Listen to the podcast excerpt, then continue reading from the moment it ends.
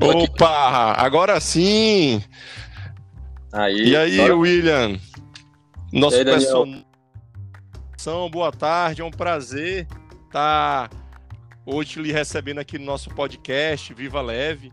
É o nosso primeiro entrevistado, tá certo? É um prazer não só entrevistar você como um grande profissional, mas como amigo. Eu te conheço desde quando, Will? Tu lembra? Daniel, a gente se conhece, eu acho, desde 2014. Vixe, estão ficando velho, hein? É, Will, me diga qual, qual é a sua formação. Bora se, se apresente, por favor, para nosso vamos lá. Vamos lá. É, eu tenho duas graduações em Educação Física, certo? Uma em bacharel e outra licenciado. Sou formado pela Universidade Federal do Piauí. E.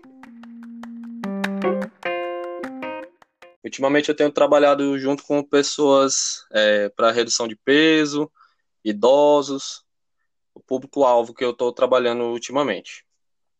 Ótimo. O Will eu conheci lá na Academia Max Gin, do nosso amigo Frank Mar, um grande abraço ao mesmo. Era ainda estagiário na época. E E eu, e eu, eu aquela coisa, eu malho desde os 14 anos, mas aumenta, diminui, mas quando eu conheci o Will, deu um upgrade na minha condição física. Já foi meu personal, depois já foi meu parceiro de academia e hoje é um grande amigo. Will, então assim, eu queria que você nos desse, eh, dividisse um pouco do seu conhecimento aqui com a gente. Eu queria que você me falasse como é que está sendo essa, como é que está sendo a questão da atividade física nessa pandemia em casa, indo para academia, o que é que as pessoas têm que fazer, estão fazendo, o que é que você pode nos dizer sobre isso? beleza. É, ultimamente, a prática de atividade física ela está bem complicada porque muitas pessoas ainda têm receio de estar realizando algum tipo de exercício físico, certo? Mas é, queria deixar bem claro para as pessoas que a prática de atividade física ela é necessária nesse período, justamente pela questão da, da inatividade física, certo? A pessoa tende a ficar mais tempo em casa, consequentemente, a pessoa tende a comer mais, é, a ficar mais tempo sentado, parado. Então, o ideal é sempre estar utiliz- é, realizando algum tipo de atividade física. Eu recomendo, pelo menos para as pessoas que querem treinar em casa, é fazer algumas atividades básicas, certo? Subir escada, pular corda, realizar caminhada, pode ser dentro de casa ou fora, quem mora em condomínio ou em praças, ambientes abertos. Pessoas que ainda não têm uma segurança total de ir para uma academia. Em falar em academia, é, queria deixar claro também que existem é, critérios de segurança para ser utilizado dentro das academias, certo? A parte de sanitização. É, limpeza dos, dos equipamentos, dos materiais antes, durante e depois das atividades, certo? Para deixar o, é, o ambiente mais seguro. É, existe também a parte do distanciamento, certo? Entre máquinas ou pessoas, tem um, um distanciamento limite, certo? E a redução do fluxo de alunos que frequentam as academias. Muito bom. E me diga uma coisa, Will, e qual o desafio que tem nessa nova era? Todos os profissionais, eles estão se adequando, né? Alguns profissionais podem trabalhar em home office, outros Sim. teve que se reinventar, e até outros profissionais tiveram a sua, a sua profissão até extinta, né? Então a gente está vivendo uma revolução. Isso é um processo que há muito tempo já vem mudando a- a- as profissões. Então, assim, o mundo já não é mais o mesmo. Ele está uma, uma nova realidade, uma nova adequação. Como é que foi essa mudança para o profissional de educação física? Bem, é, a principal, é, o principal desafio para a gente foi em relação à à parte da- dos procedimentos sanitários, certo? É um dos principais focos que a gente tem que ter nesse período, que é a parte da higienização, certo? Seja de equipamentos, seja até da, do manuseio do, do- do- dos equipamentos feito por nós, profissionais também.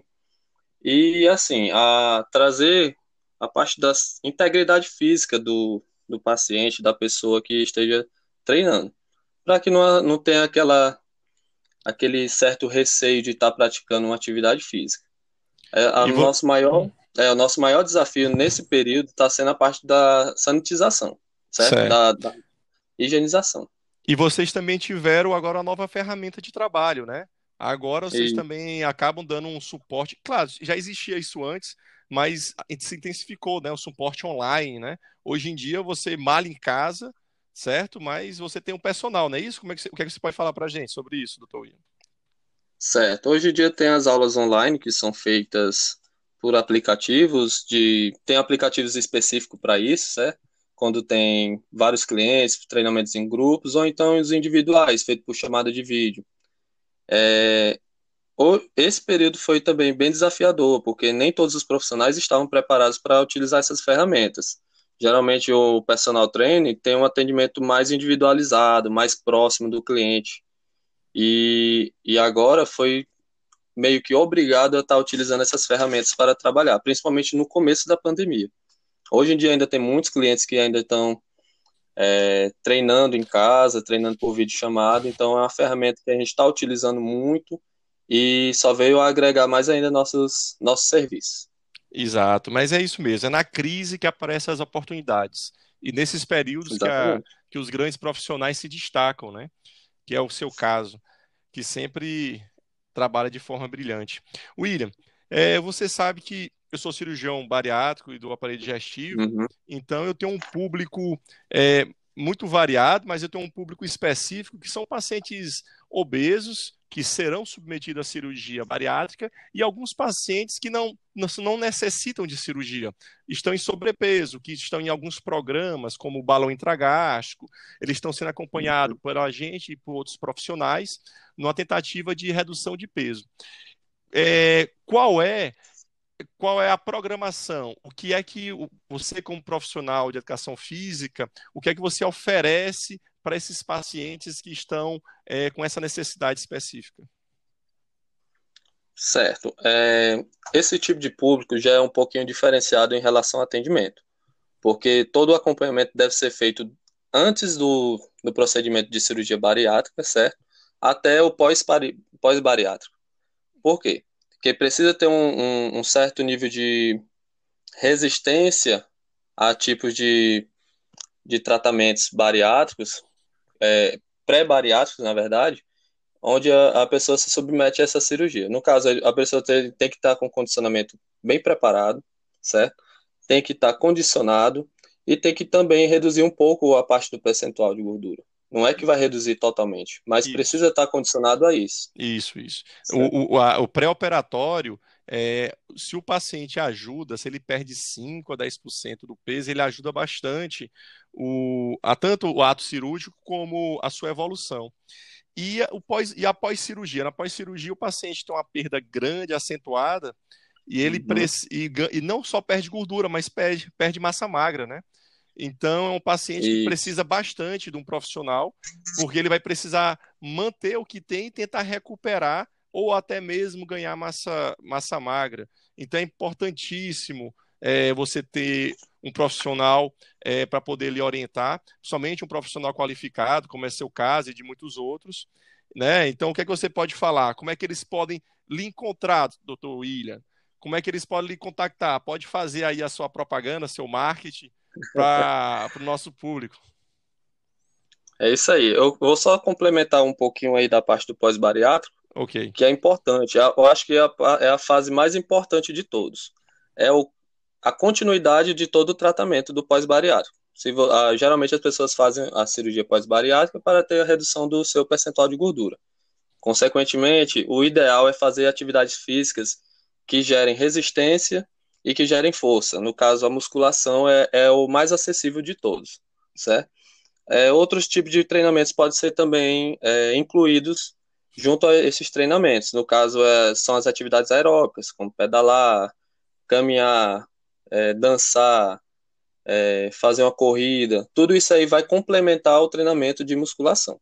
A musculação é primordial no fortalecimento do músculo esquelético, é primordial para resistência muscular, certo? E fortalecer também a parte de tendões e ligamentos, ok? Aí, no, no meu caso, quem quiser entrar em contato, fala, pode falar comigo lá pelo Instagram, arroba williamsmoncal, certo? Tudo junto. E também pode tentar contactar aí pelo WhatsApp também, no número 86 99462 5051. Muito bom, pois foi um prazer. Lembrando que a atividade física ela faz parte do bem-estar. A Organização Mundial de Saúde recomenda no mínimo 30 minutos, três vezes ao dia. E você ter um profissional para orientar, um coach, um coach especializado em educação física é fundamental. E é com muito prazer que hoje eu conversei, tive essa conversa breve, mas, porém, bastante esclarecedora, com não só um amigo, como um profissional ao qual eu admiro muito. Muito obrigado, o professor William Monção. Um grande abraço. E amanhã, amanhã não, que ainda estamos no lockdown, mas segunda-feira a gente se é. encontra é. na academia. Um abraço. Se você quiser mandar um abraço ao nosso público, fique à vontade. Eu quero agradecer também ao convite, Daniel, pela e pela oportunidade né, de estar esclarecendo aí essas dúvidas que é comum em todo mundo nesse período, tá? E, e sempre lembrar, a atividade física deve ser realizada com prazer e com gosto. Então, faça uma atividade física que você goste, certo? seja ela musculação, seja caminhada, qualquer atividade que vai lhe trazer benefícios para a saúde, tá? Porque a gente só consegue ter um estilo de vida saudável se a gente fizer uma coisa prazerosa. Então, quero desejar a todos aí um ótimo fim de semana e estarei em breve aí, talvez, retornando com outras, outros assuntos junto contigo, Daniel. Com certeza. E lembrando que a educação física, a atividade física, o profissional de educação física é um serviço essencial, que mesmo Isso. nesse período não pode parar, certo? Então, é, não fique sedentário, não fique em casa. Quem tiver que se proteger, se proteja. Que se for sair de casa, se proteja com as orientações do, que o professor William falou. E em casa você viu, você tem formas de de também se exercitar. Pois é, um abraço, fique com Deus e aguardo você no próximo encontro.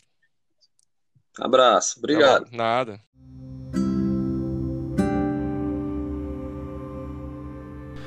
Olá pessoal, estamos aqui em mais um episódio do nosso podcast Viva Leve, certo? Vamos novamente abordar o tema da obesidade, sobrepeso patologia que acomete dois terços da população. Pelo menos dois terços da população está acima do IMC 24, tá?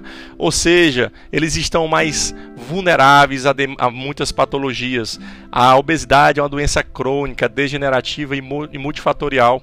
Ela está atrelada a cometimento de aumento da morbidade e da mortalidade. Ela aumenta é, o, número, é, o número de óbitos por diabetes, doenças arteriais, certo? E, e fora que provoca é, um aumento também da piora da qualidade de vida da nossa população, tá certo? Então assim é um assunto que não dá, não dá para fugir. Nesse período de Covid, também se observa, tem vários estudos que já estão demonstrando isso, que pacientes obesos e sobrepeso, eles têm um desfecho final após acometimento por Covid, tá?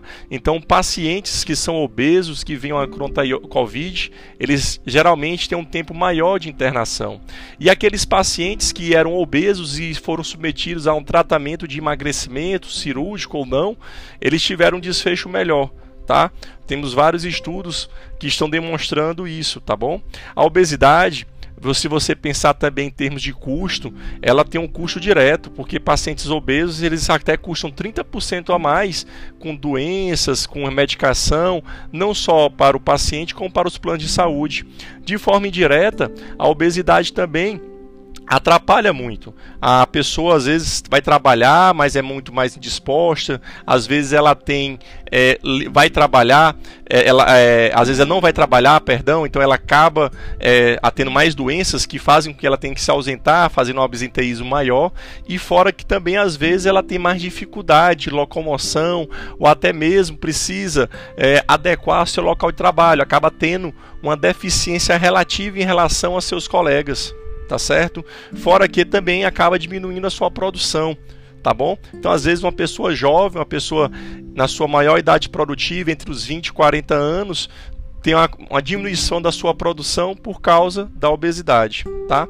A obesidade, é, há, há, um tempo atrás você pensava, ah, é, é gordo porque quer, é gordo porque falava alguns termos pejorativos, mas não existe a, a, ciência já demonstra que tem vários fatores de risco que vêm desde a época intraútero, tá? Então você não tem que parar de acusar o gordinho. Muito pelo contrário, você tem que entender o motivo e tentar ajudá-lo, tá? O histórico familiar é um desses. Pacientes que são de famílias obesas têm mais chance, tá certo? A alimentação, nossa alimentação hoje das cidades, ela é baseada é, em alimentos calóricos, com pouca fibra, comemos rápido, passamos muito tempo sem comer, quando comemos, comendo comidas calóricas, isso aumenta é, é, a, a reserva de gordura. Nós praticamos pouca atividade física, até corrigindo o áudio anterior que eu falava três vezes por semana, mas a gente precisa de pelo menos 150 minutos de atividade física por semana, tá certo? Essa é a recomendação é, da OMS, tá bom? A educação em renda, você observa que pessoas que têm uma renda menor, tá certo? Ela acaba se alimentando pior por quê? Porque, pelo incrível que pareça, os alimentos mais saudáveis, mais naturais, são mais caros. E geralmente as pessoas têm mais condição que vão comer os alimentos orgânicos, ricos em fibra. E quando você tem menos condição, você acaba fazendo um lanche rápido, comendo um biscoito, comendo comidas muito calóricas. Tá? Gestação, a, a durante a gestação, tanto para a mãe como para a criança, a mulher que durante a gestação ganha muito peso ou mantém após a gestação tem mais chances de permanecer obesa, assim como a criança, quando a mãe ganha muito peso e a criança nasce com um peso maior, e alguns casos contrários, com peso menor, elas têm mais chance. E ainda falando de, de, de gestação, crianças que têm menor fator de aleitamento materno têm mais chance de obesidade, bem como o tipo de parto. O tipo de parto, crianças que nascem de parto normal têm menos chance de obesidade. Isso talvez pelo microbiota que ele é exposto durante o canal do parto, né, durante o nascimento. Então são coisas que você vai observando, são fatos que você vai observando. É, você vai observando durante vários estudos, tá bom? Um é palpite, é ciência, tá? Outros fatores como poluição, sono, é, alterações endocrinológicas, certo? Exposição a medicamentos que alteram seu, seus hormônios, tudo isso também influencia, tá certo? Então é isso. Você vê que é uma doença multifatorial. Você não é obeso porque come. Você é obeso porque tem um histórico familiar, tem um histórico genético, tem um convívio, a sua, até a sua vizinhança. Você mora num local em que a vizinhança tem costume de comer comer de forma de, é, inadequada, você acaba se envolvendo naquela cultura. Assim como o contrário, você é uma pessoa que participa de grupos, participa de, é, é, de grupos de amizade, tem um networking que as pessoas comem de forma saudável, praticam exercício, você acaba se adaptando a essa realidade. Então isso pode ser benéfico ou maléfico, tá certo? O sono altera, durante o sono nós temos alterações dos hormônios de emagrecimento e da fome, como a leptina e a grelina. Então as pessoas que dormem de forma inadequada, que as precisam é, ter um melhor ajuste Tá? Algumas pessoas têm um padrão de sono que necessitam de mais ou menos quantidade de sono. Isso pode alterar a poluição, certo? Até a questão do fato de a gente viver mais em ar condicionado, a gente acaba gastando menos energia durante o dia porque você precisa de menos energia para se esquentar. Então você acaba acumulando, né? Olha como é interessante. E tem até estudos modernos que mostram que nós temos vários micro-organismos no nosso, no nosso corpo chamado microbiota, que são bactérias que eles vivem em harmonia com a nossa, é, com, a nossa, com o nosso organismo e que quando há uma desregulação dessa harmonia, também a pessoa pode tender a engordar ou não. A mesma microbiota que eu falei que desde o nascimento você é exposto, tá certo?